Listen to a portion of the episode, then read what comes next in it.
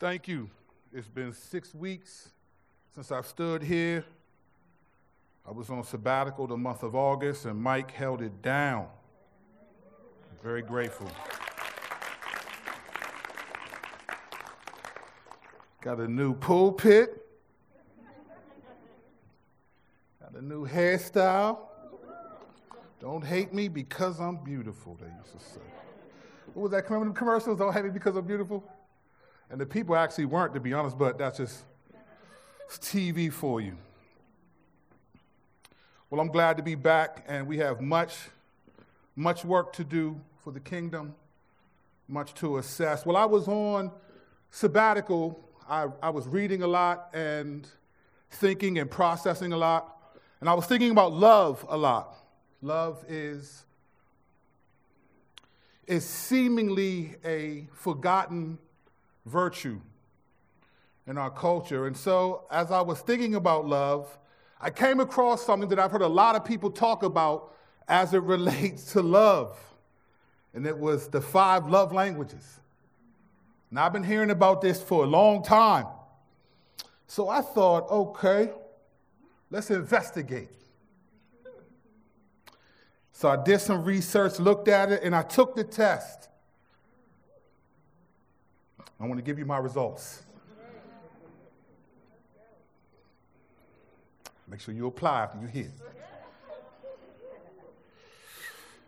So I thought that physical touch would be mine. Then I realized probably not though, because sometimes it's not like when people, you know, you don't want people always touching you, you know. So I realized. So mine was words of affirmation was the highest then physical touch, and then it goes down to receiving gifts and acts of service and quality time. And as I was looking at this, and I thought, okay, is this, is this, is this legitimate? Let me think about who I am. And I thought, okay, yeah, that makes sense. Words of affirmation, give encouragement. Okay. People affirm you. I'm a wordsmith, so you want your words to be, okay, that makes sense. Physical touch, that makes sense, depending on who you are, you know. Quality time, depends on who you are. Acts of service, cool. Receiving gifts, cool.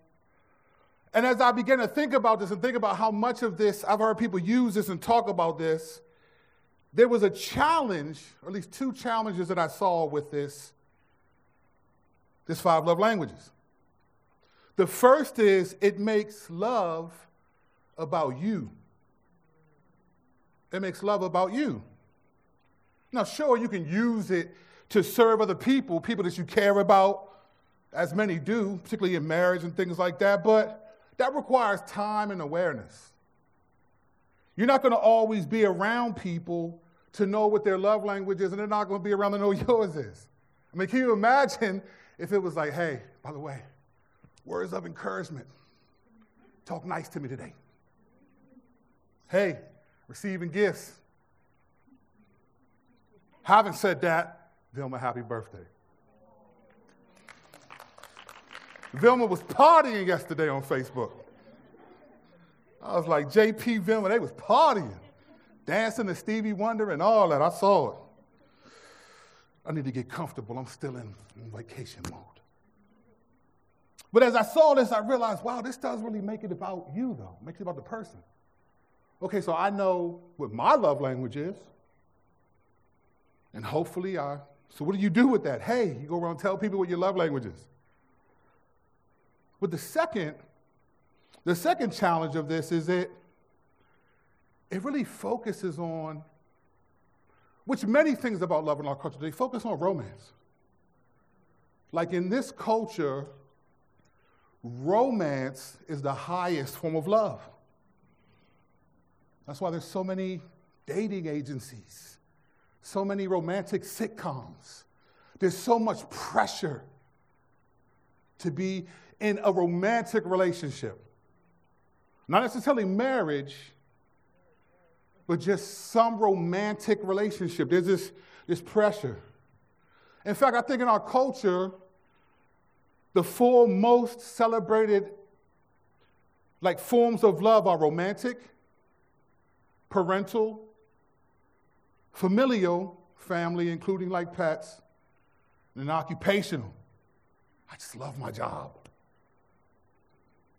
These are primary ways that people think about love. And believers at times process the biblical command to love through these lenses.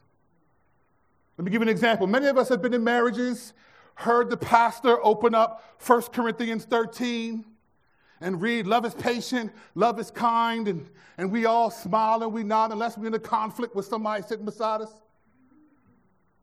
And we process it, and the people who are listening hear it, and they're so in love in that moment. And everything is processed through the lens of my romantic feelings for this person. Or as a parent, you, you as soon as you, ha- you hold your child, you think, I, I want to, I'll, I'll do everything to protect this person. I've heard people say, I never thought I could love someone so much.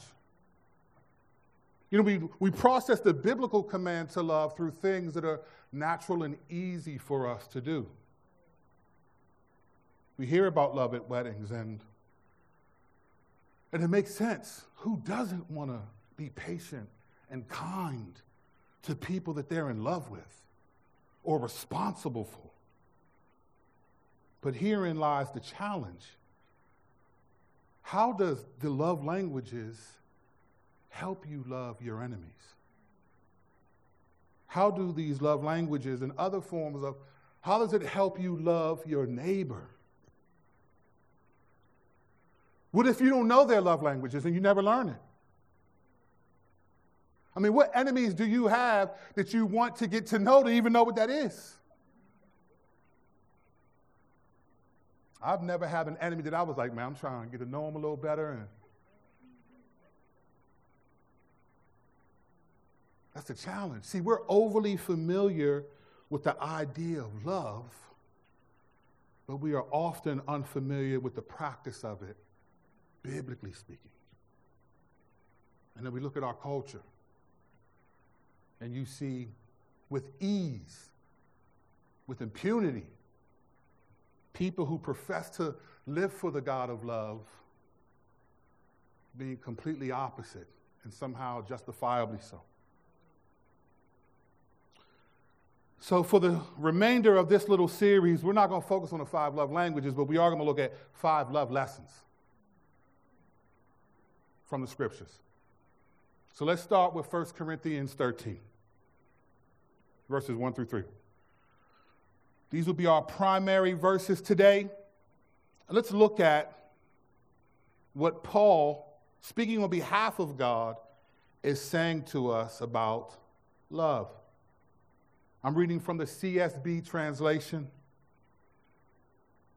If you're at home, it's on your screen. Good to be seen by you guys. Japumbe, what's up? All right, beginning in verse 1 If I speak human or angelic tongues, but do not have love, I am a noisy gong or a clanging cymbal. If I have the gift of prophecy and understand all mysteries and all knowledge, and if I have all faith so that I can move mountains, but do not have love, I am nothing. And if I give away all my possessions, and if I give over my body in order to boast, but do not have love, I gain nothing.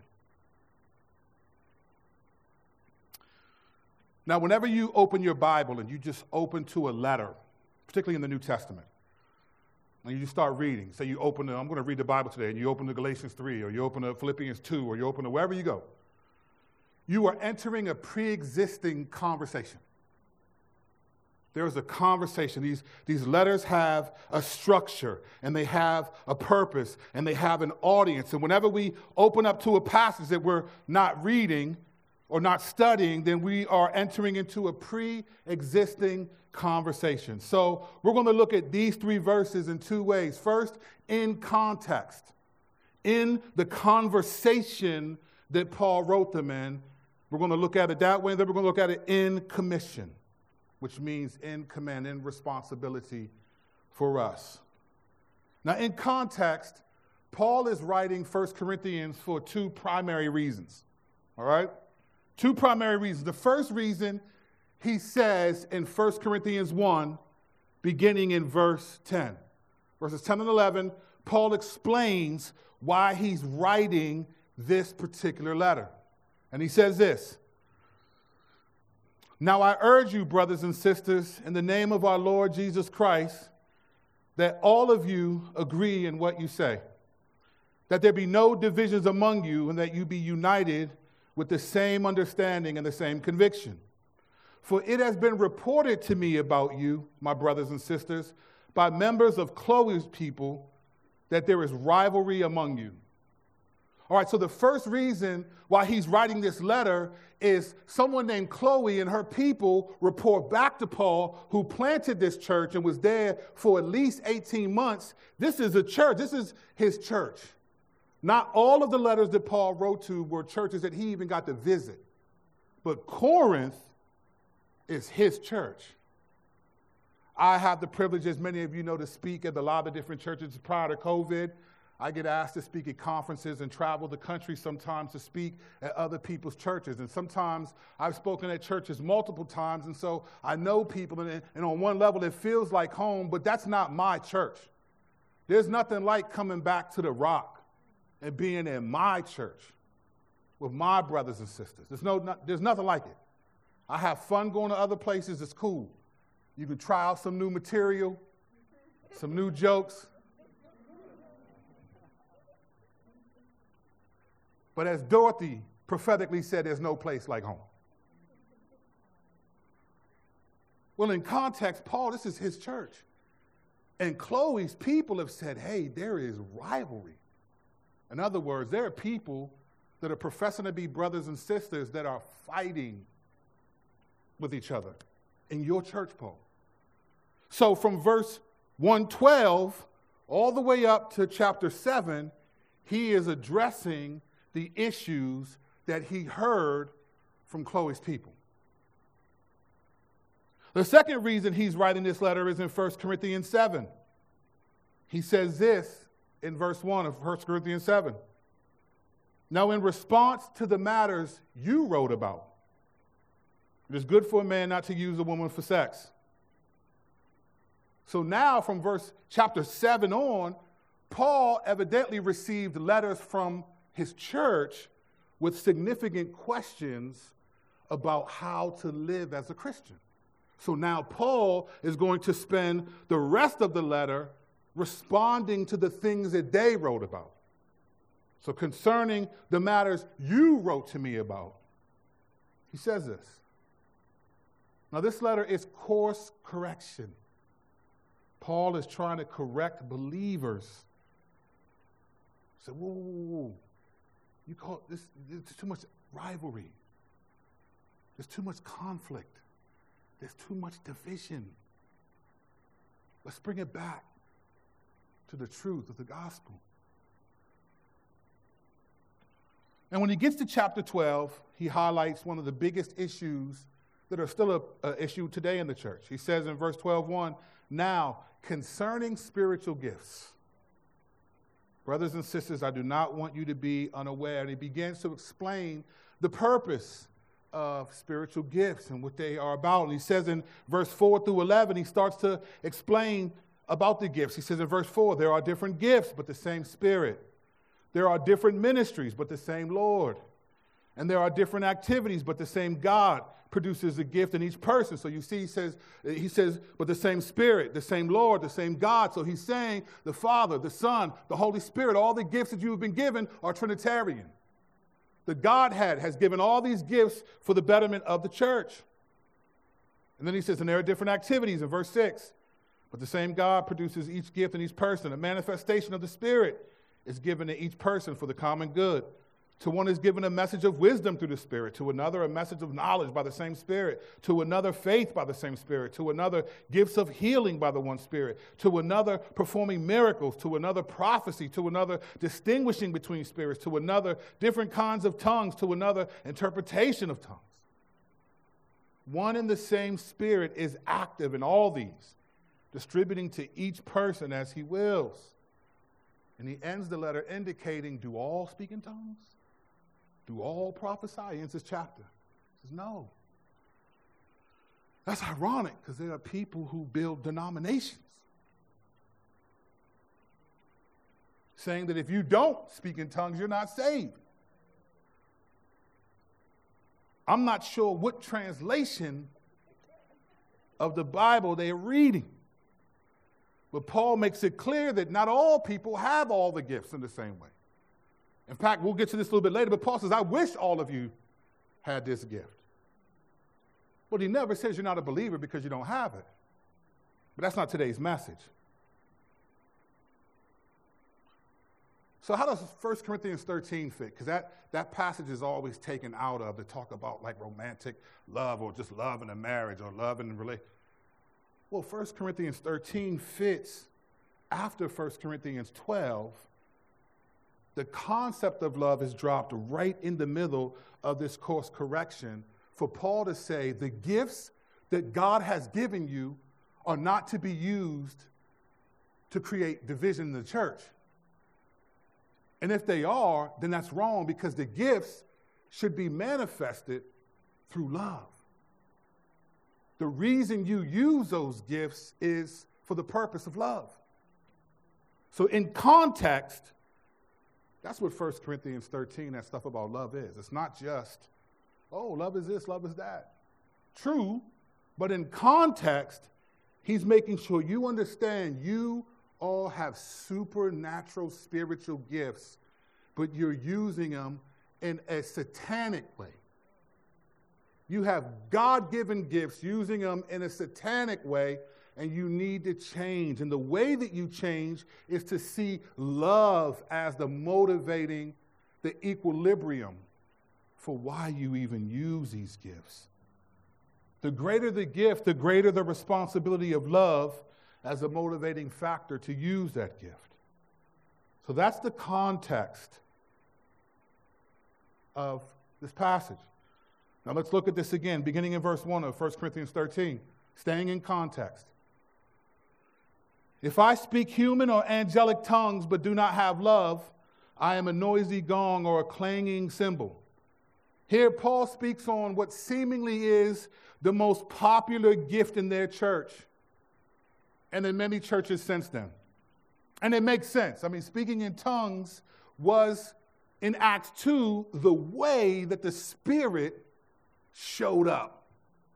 Right? Jesus tells the disciples, wait for the Holy Spirit. It's Pentecost.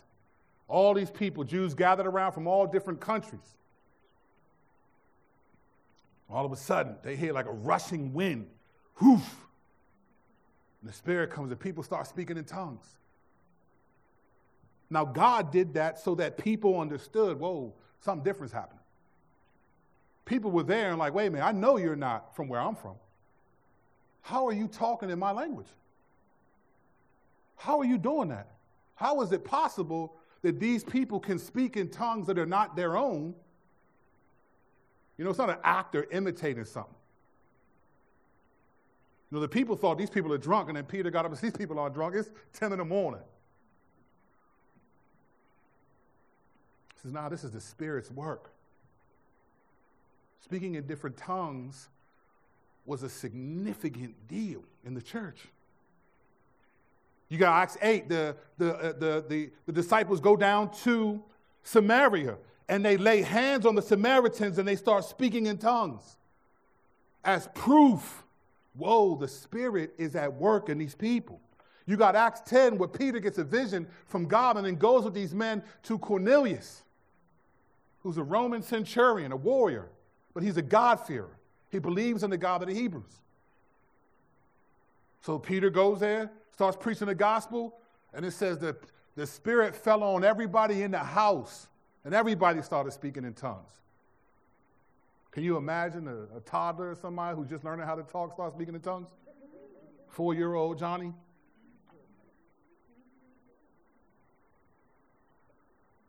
Tongues is a significant gift. And it was a gift that people were dividing themselves in the church. Yeah, we speak in tongues, you don't. You're not as spiritual. You see what we see today, there's denominations that believe in baptismal regeneration, that you gotta have, if you don't speak in tongues, if you don't have these gifts, these things, all that stuff is all, this is all old school. This is Corinthians, straight out of Corinthians. Is we're better than you because we speak in tongues. And Paul is saying, That's not true. And he mentions if I speak human or angelic tongues but do not have love, he's highlighting this. Listen, this, is, this message isn't about tongues in, in specific. And our tongues other languages or the languages of the angels? Is Paul being, is this hyperbole? Is it just figure of speech? Or is he saying there's angelic languages that people can speak in? That's not for today. But his point is if I can speak in the language of humans and language of angels, angels don't speak English, right? So just, just know that. Angels aren't speaking English. They're not going to the throne like, hey, God, hey, would you mind if I, they don't speak that way.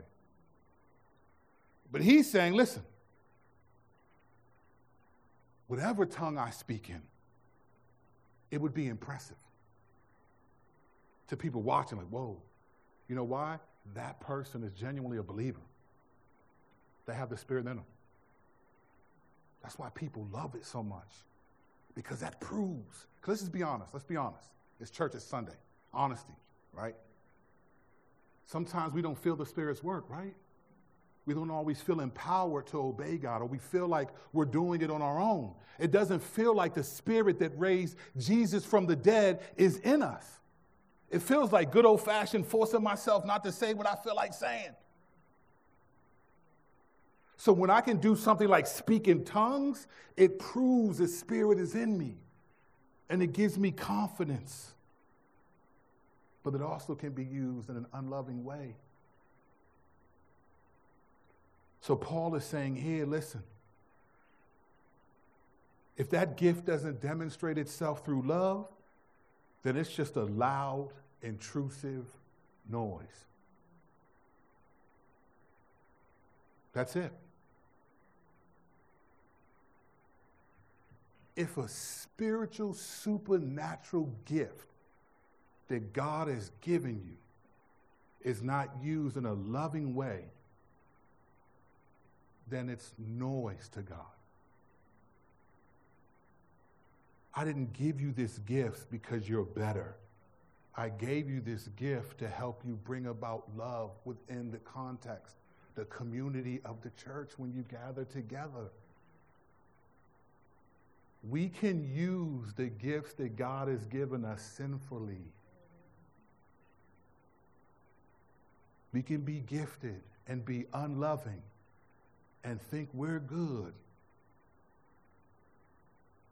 And God is saying, if love isn't a part of it, then that gift that you have is noise. In verse 2, Paul says this. We're still in context, is what he's trying to say. In verse 2, he says this If I have the gift of prophecy and understand all mysteries and all knowledge, and if I have all the faith so that I can move mountains but do not have love, I am nothing. Highlight here, Paul highlights the second most sensational gift prophecy. Prophecy was a big deal. In fact, it's the gift that Paul said he would, he would prefer people to have. In 1 Corinthians 14, the next chapter from where we're at, he says this Pursue love and desire spiritual gifts, and especially that you may prophesy.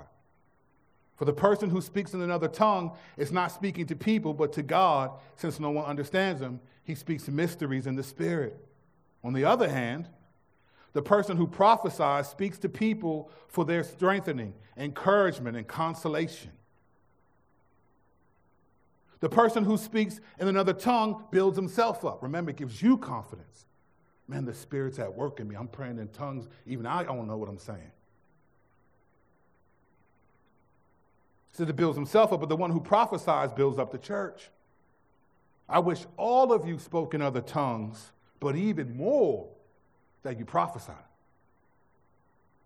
The person who prophesies is greater than the person who speaks in tongues, unless he interprets so that the church may be built up.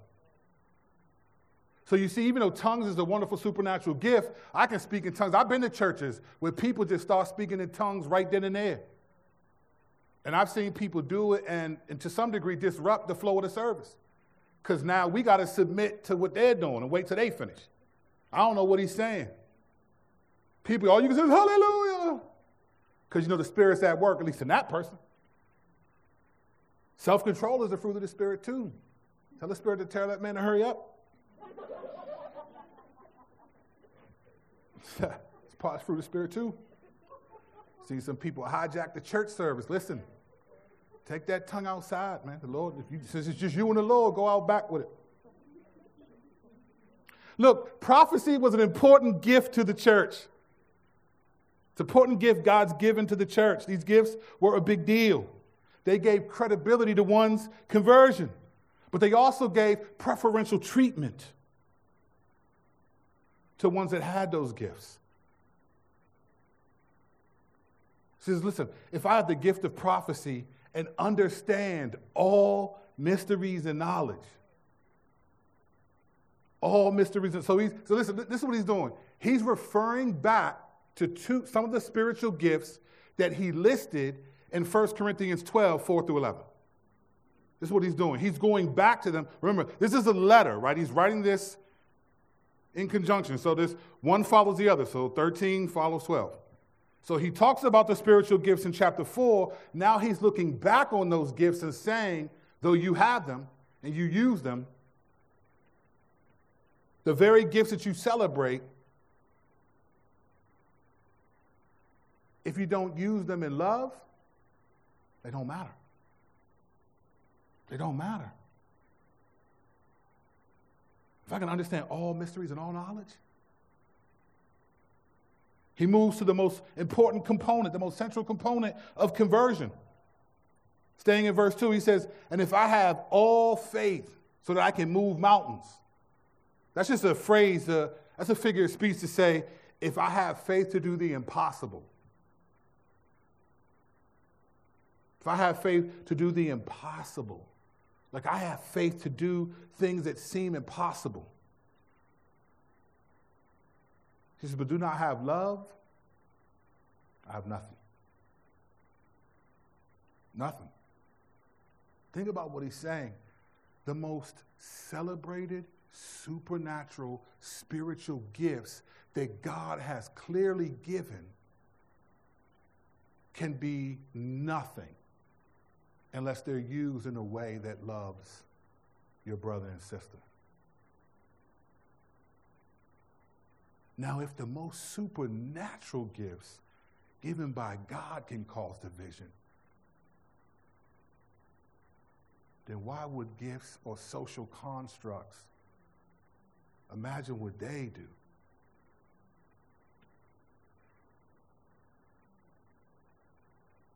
Now, verses 1 and 2, he highlights gifts that God gave, supernatural gifts that God gave. And Paul's saying that love supersedes these supernatural gifts. If you have none of these gifts and you're a loving person,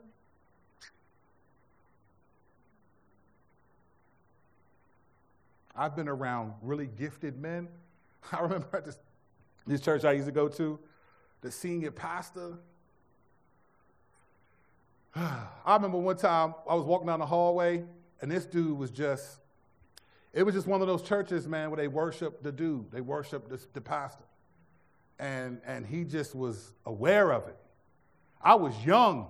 I was young. I might have been in high school, just trying to figure out what this was about Christianity and I'm walking down the hallway and I see him coming my way and he sees me. It's just us in the hallway, just me and him. And I'm like, oh, they go Pastor so and so.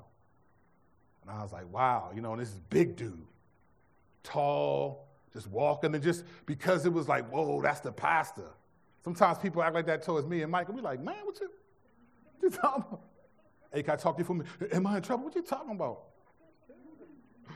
Oh man, it's hilarious to me. Y'all, if y'all lived with us, y'all be like, oh, I ain't nothing but Kirk. But here I'm in the hallway with this dude. We walking down the hallway, and as we get closer, lock eyes, and I'm starting to smile like, man, I might get to talk. I've never really got a chance to. And so I was getting ready to smile. I didn't know what to do because I'm young, and here's the lead pastor, the dude who's I hear preaching every Sunday. And as we're getting closer, he looks at me and then looks away and keeps walking.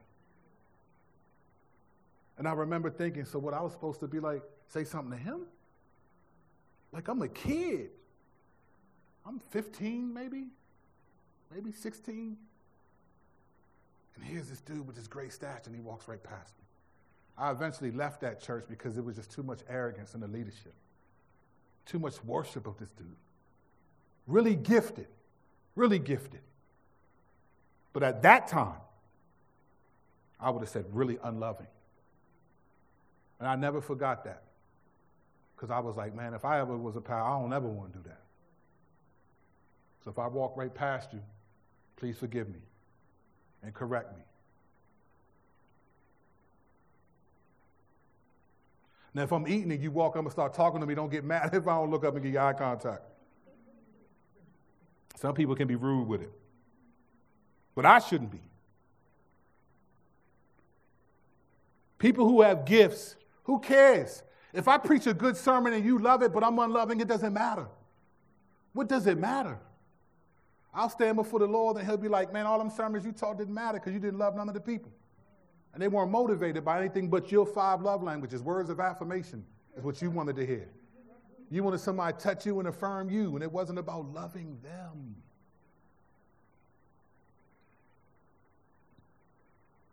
In the first two verses, he highlights what God has given. But in the third verse, he highlights what we give from ourselves. And he says this And if I give away all my possessions, and if I give over my body in order to boast but do not have love, I gain nothing. One of the most honorable things a person can do is to give away all or lots of their material possessions. We've all seen different people just like in hurricane relief or something like that. Just I remember going down to Katrina after Katrina hit New Orleans and speaking and and going into schools and speaking to all these schools and, and being a part of organizations that were helping people and just seeing people sac- just give of their own possessions. And it was, it was, it was, it was humbling. You know, it's the kind of thing that brings tear to your eyes if the situation is right. You just see that and think, wow, that's, that's amazing. That's one of the most honorable things someone could do. And it's also what's motivated in the spirit. We see this in Acts 2, 42 through 47. The people took, the people who had more made sure everybody had. It was beautiful. He says, if I give away all my possessions, and then he says, if I give over my body, giving over my body. I mean, Jesus says this in John 15, verses 12 through 13, 12 and 13. This is my command love one another as I have loved you. No one has greater love than this to lay down his life for his friends.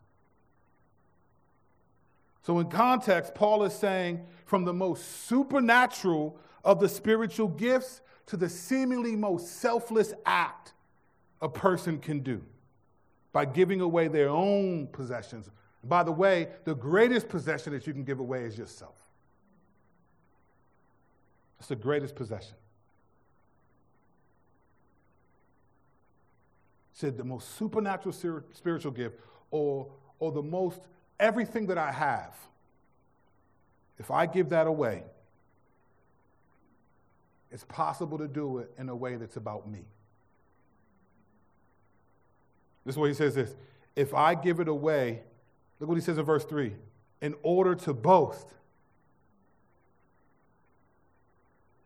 So if I do things so people can be like, wow, that guy is incredible. Wow, he gave his own life to say that. So I can have people remember me. He says, I can do all that and it mean nothing. Because it's not love. Love must be important than all of those supernatural gifts that we have and even what we give of ourselves. It is possible to do them in a way that is about you. I'm giving people this so that people know I gave. Why do you think Jesus said, don't let your left hand know what your right hand is doing? If you give something, do it, do it, do it on the sneak. That's the 21st century translation. Don't let them know what you let don't because you don't don't advertise it. Don't be like the Pharisees who, who walk around and who, who make themselves look like they fast. Remember, you ever seen them commercials?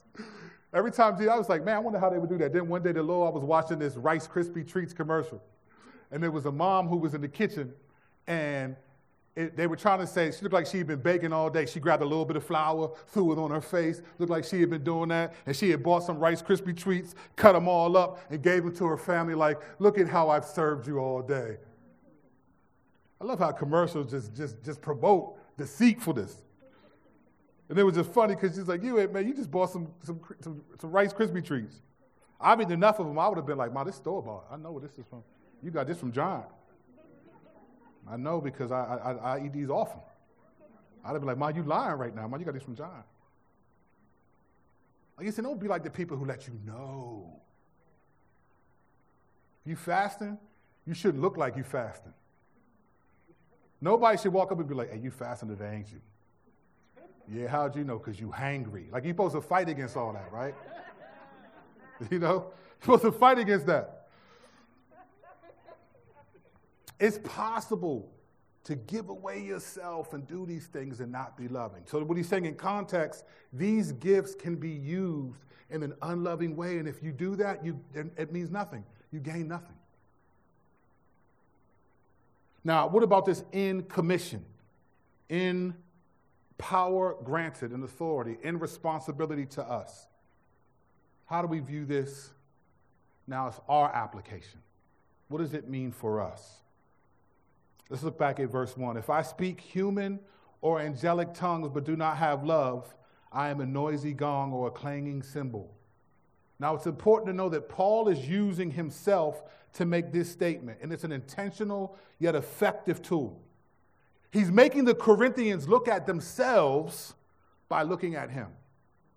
Notice he doesn't say, You all are unloving. You all are not doing this. You are. He says, Look, if I'm not doing this, this is effective because they know that Paul demonstrated in love. But it's the opposite of what he's challenging them with. They know that he did, he was with them, they saw it.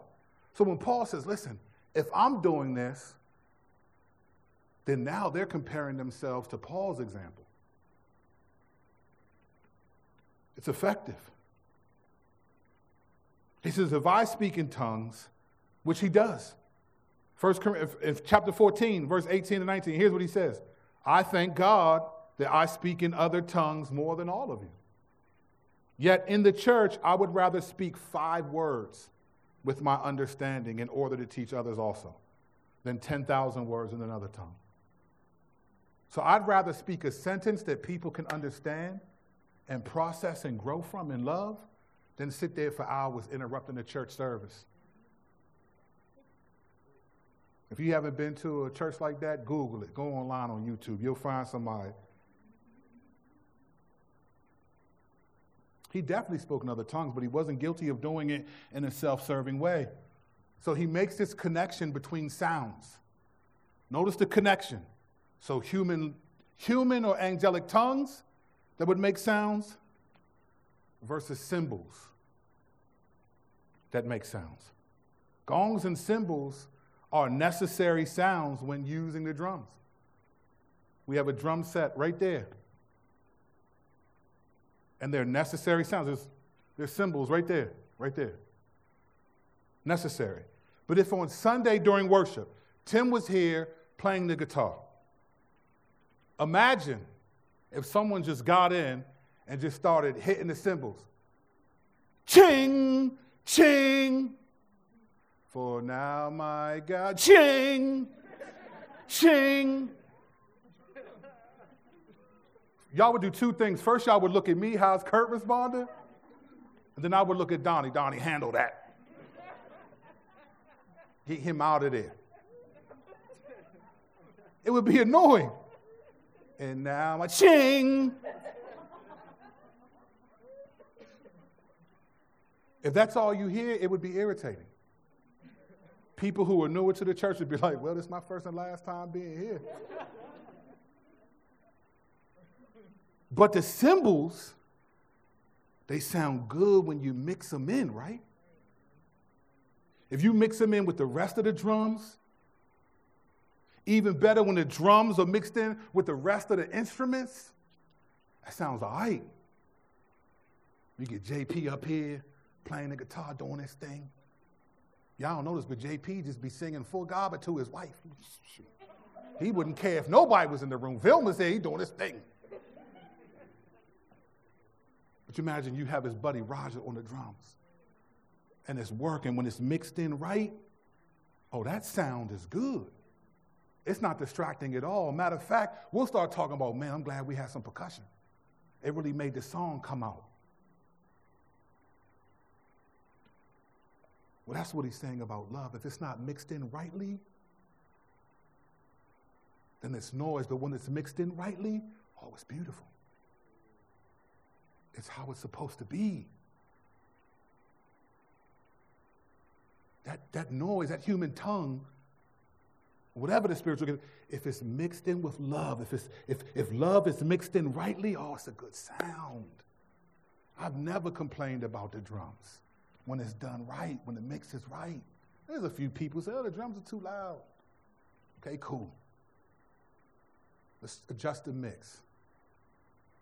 But when it's mixed in right, love is supposed to be the mixing board of all that.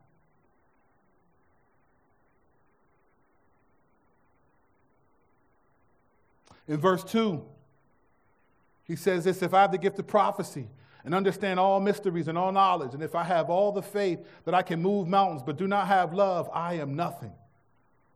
Listen to what he's saying here.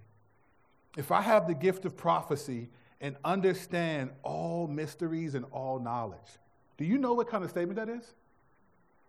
Who understands all mystery and all knowledge? God.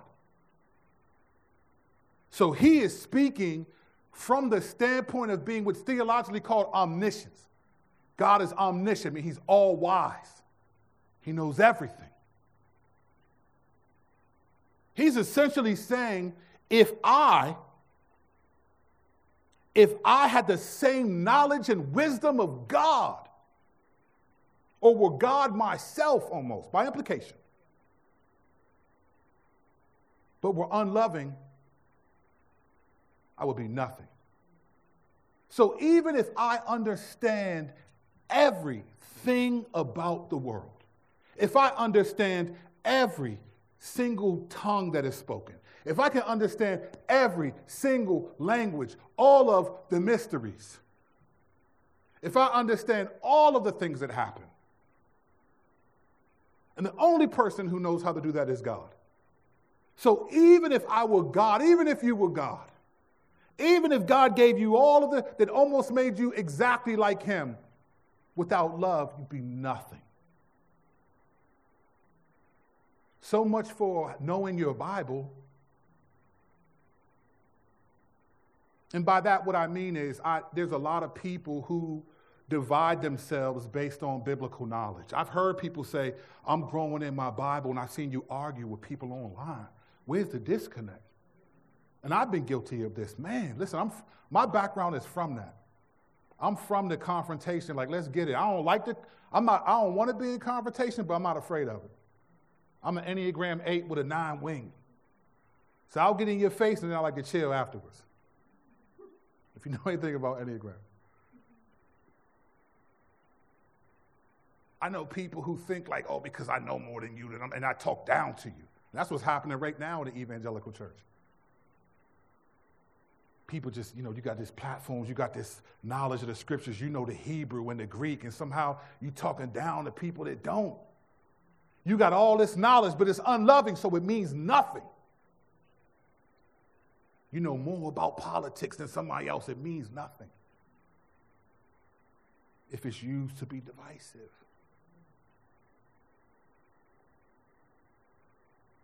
We'll talk about this in a different sermon, but somewhere along the lines, the evangelical church got this idea that love is always tough.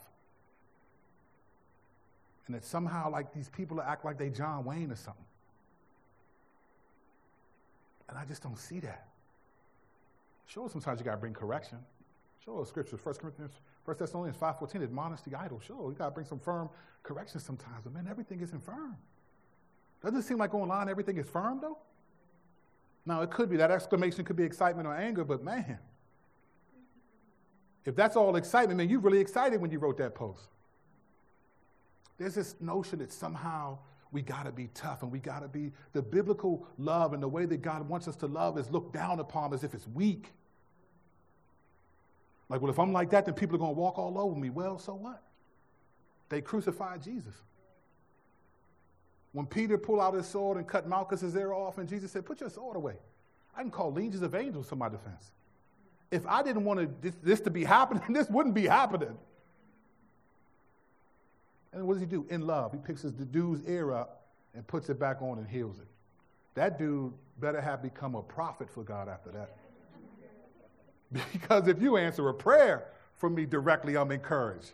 You picked my ear up off the ground, I'm in pain and bloody, and put it back on, and I touch it, and nothing's wrong with it. And don't think he did. They don't have mirrors like we do in our day, but don't think he ain't find something and keep looking for days afterwards. Don't think for a moment that he was worried about not waking up. Don't, don't, don't think for a moment that Malchus wasn't concerned when he couldn't hear something. What would you say? Hold on. It's probably not helpful. I'm rusty. I'm rusty, y'all. It's been six weeks. He's saying, if I have the wisdom of God, even. And then he goes into faith to move mountains. I mean, this is what Jesus corrected his disciples for all the time, right? He was always like, man, oh, ye have little faith. Why don't you have faith? Faith. Faith is a mustard seed. Faith. Faith. You lack faith. You lack faith. Faith is what Jesus constantly corrected them for, and it's what we honor people for, right? We honor people for their faith. They believe this. But faith isn't necessarily love. It's not the same thing. I can believe and hope that we're going to get through all of this and treat people like trash as I'm waiting. I can be judgmental. I can be negative. I can be critical. I can be self righteous. We honor people for their faith, but it doesn't necessarily mean that's love. God is looking to honor people who love. He's not impressed with the gifts. You know why? Because he gave them.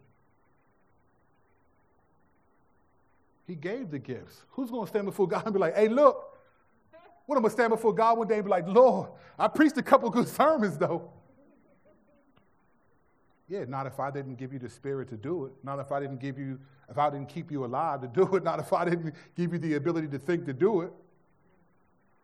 Not if I, never mind.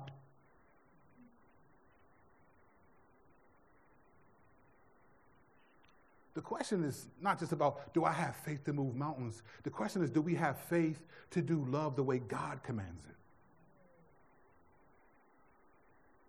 Do we have faith for that? That's what he's asking indirectly. Indirectly. Or are we just satisfied with the gifts, the things that God has given us?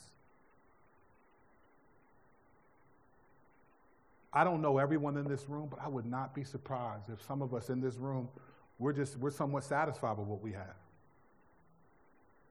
I'm not talking about material possessions. There's no billionaires in here, and if they are, make sure you tithe, please.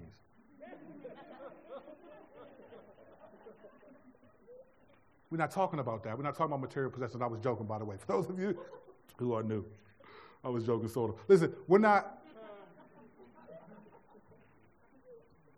But some of us are satisfied with the way we are. Maybe not the way we look. Maybe not how much money we have. But we're satisfied with the way we are. Even if it's unloving. Oh man, we are deceived. I have been so deceived into thinking that my personality is. And when it's unloving, no. I think too many of us are satisfied with how we think and what we believe from everything to who we are as our personalities to what we believe politically. And we're good with that. And love has got to be the way we define love, not the way the biblical, the Bible defines love. Because the Bible is not, it's not defining the greatest form of love by romance, parental, familial, or occupational. It's defining it by sacrificial. It's sacrificial because it requires work and sacrifice. Now, in this mini series, we'll get into that. I just want to make this statement now. This isn't. Thank you, Siri. This isn't what we what you think. Even technology needs to be loving.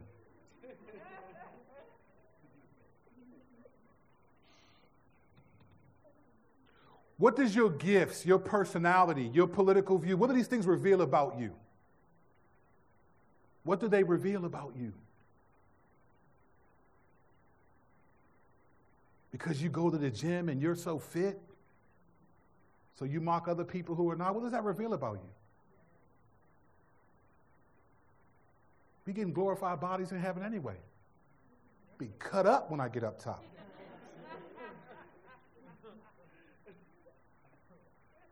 What does it reveal about us? What does your political view reveal about you? So what if you think you have the right perspective? What does it reveal about you as it relates to love biblically? What does your personality reveal? What does your economic status, your real, what does your hard work reveal? What does your suffering reveal about you? Man, the church, Oh man, there's so much to say, but we have a series to say it. The Lord has been humbling me a lot. Because it's possible to like what God is doing in your life and not be motivated to love others and deceive yourself. It's possible to be grateful for God and ungrateful towards others. They're not the same thing. They're not the same thing.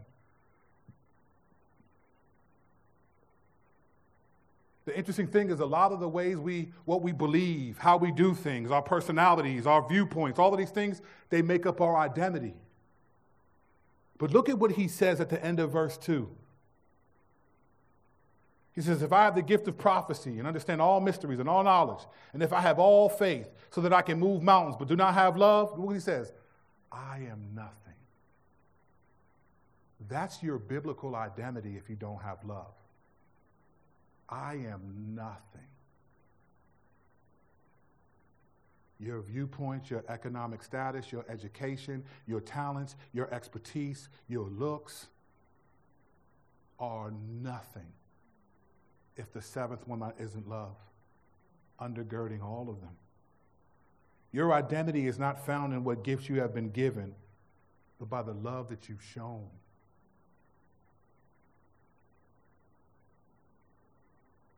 The world makes it about talent, expertise, looks, income.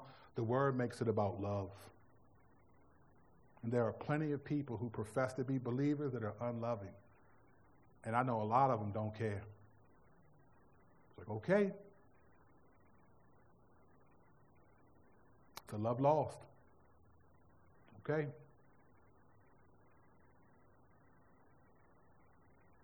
Remember going back and forth with a dude online that I know. And I was like, bro, I just don't think you love it, man. He said, man, it's just the problem, man. Christians are too snowflakes. There's too many snowflake Christians around here getting soft. Huh? Was like, fam, what, what, what, what, translation are you reading? First of all, what biblically is a snowflake? Oh, snowflakes, I'm like, it's ain't no snow coming on. And I know what he was trying to say, but I was like, bro, the agitation of the culture is not the, the excuse to be unloving the, the closing in on the values of the freedom to be a believer and to believe what the Bible says about sexuality, to believe what the Bible says about all these things, is not a justification for sinful attitudes and actions. The Lord didn't say, hey, love your neighbor as yourself unless they talk to you in a tone of voice you don't like. Love your neighbor as yourself unless they disagree with you politically. Love your neighbor as yourself unless they think LeBron James is the greatest of all time.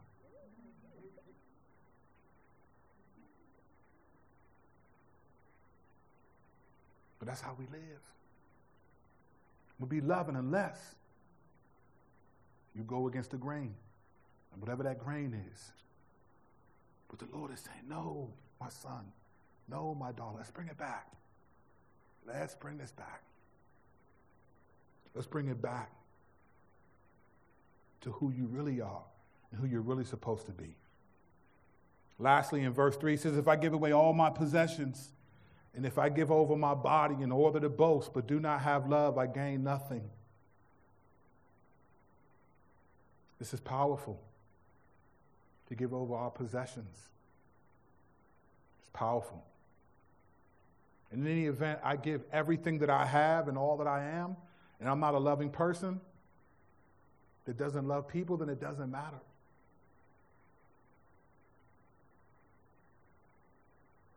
When it's loving, it's sacrificial. Love actually costs something from us. Because listen, God is not calling us to be loving towards our spouses, our family, our, our co-workers, people that we care about. That's a given. For most people, at least. That's a given. When God's talking about loving, He's not talking about your spouse at your wedding day where you, well, all you can, you ain't even been through nothing with them yet. you all, oh man, yeah, I love, I'm definitely, man, I'm patient. Yeah, man. Just, you ain't been through nothing. Make it, make it a couple decades and see if you can say that. When we celebrated Mike and Karen's joint, I was like, that's what I'm talking about. They're 25 years. I was like, they done been through some things. That matters. On your wedding day, it's beautiful. And then all that, that, that, that 1 Corinthians 13 makes a lot of sense that day. A couple years later, when you look back at them pictures and realize, man, I look like I was 12 in this photo. Like, what? That's how it always is. You look back at your wedding pictures, you're like, dang, look how look how skinny I was. You get all depressed, put the photos away. The Bible's talking about well, how do you love your enemies? When it talks about loving in this way, it's not talking about just the people that you would naturally love. It's talking about the people that are difficult to love.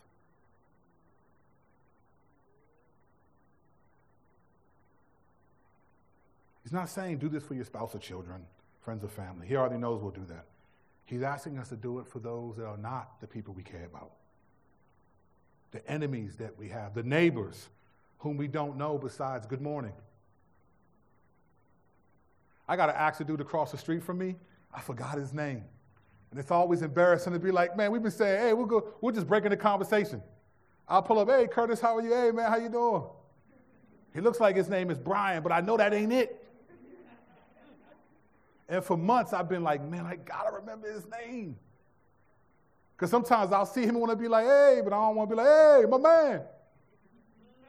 hey, neighbor. But it's like, we we've had so many conversations, I don't want to be like, man, I forgot your name. Watch him say, Brian.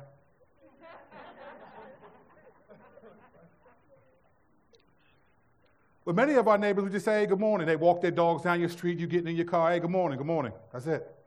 So I know them. I know they live on the street. They live right down there. They know you live right there. How do we love them? How do we love them? How do our personalities, our expertise, our, our, our hard work, how do we love them? If I'm imitating Jesus outwardly by giving of my own life, but I'm not imitating him inwardly by giving of my own love, then it means nothing, biblically speaking.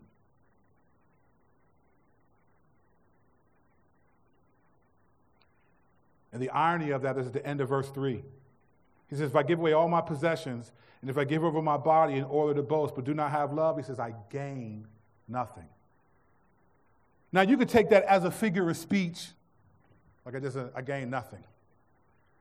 But when he said, I am nothing at the end of verse 1, I think he meant that literally. I don't think that was a figure of speech. So if, if it's not just a figure of speech, I gain nothing, then Paul is talking about reward. If it's not a figure of speech, then when Paul says, if I have all these things, if I can do all these great things, if I'm if I'm living outwardly all this stuff, but inwardly I don't like people, I despise people, I'm critical of people, self righteous, judgmental, angry, inhospitable, inwardly, there's no reward for that. I gain nothing. If Paul gains nothing, then we gain nothing. I think that is a statement of eternal factuality, not just a figure of speech. If so, then this means that our reward is not because we gave away our possessions or our own lives for self satisfaction, but we gave it because we love God and love others. This is not an idea a suggestion or something optional for the believer. It's biblical. Last thing I'll say is you know in the Gospels when Jesus says stuff like this, let he who has an ear to hear, let him hear. You know why he said that?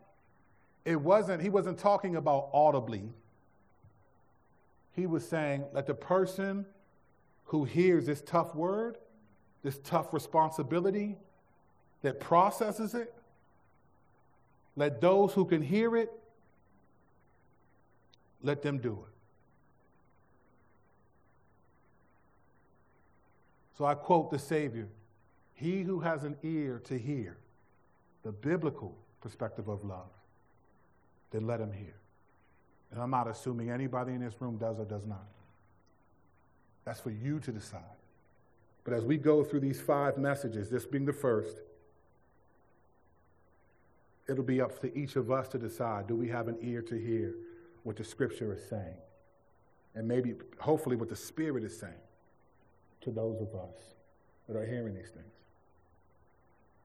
There is never, to, in my lifetime, my lifetime, never been more of an important time to press into this reality than right now. We are two months away from what I think is going to be chaos, no matter who wins the election. Yes, it's not going anywhere. It hasn't gone away from me. I see it everywhere. And it's made me want to press in more to be loving. Because despite all of the, the noise, I don't want to stand before the Lord and be like, I was just too immature to love people. I couldn't do it, Lord. I was just too offended to love my own brothers and sisters because I disagreed with their perspective. I was too self righteous to love people, so I removed myself from them, hiding behind COVID. Listen, COVID isn't the reason why you're not around people. That COVID just revealed what's in our hearts. COVID didn't put it in our hearts, it just revealed it. And by that, don't misunderstand what I'm saying. I'm not saying be all around people, be in people's faces. We use wisdom. But I'm saying there's a lot of us that are just like, it's already been there. It's just justifying what's already there. We have a responsibility, and it's a hard one. May God give us grace to do so.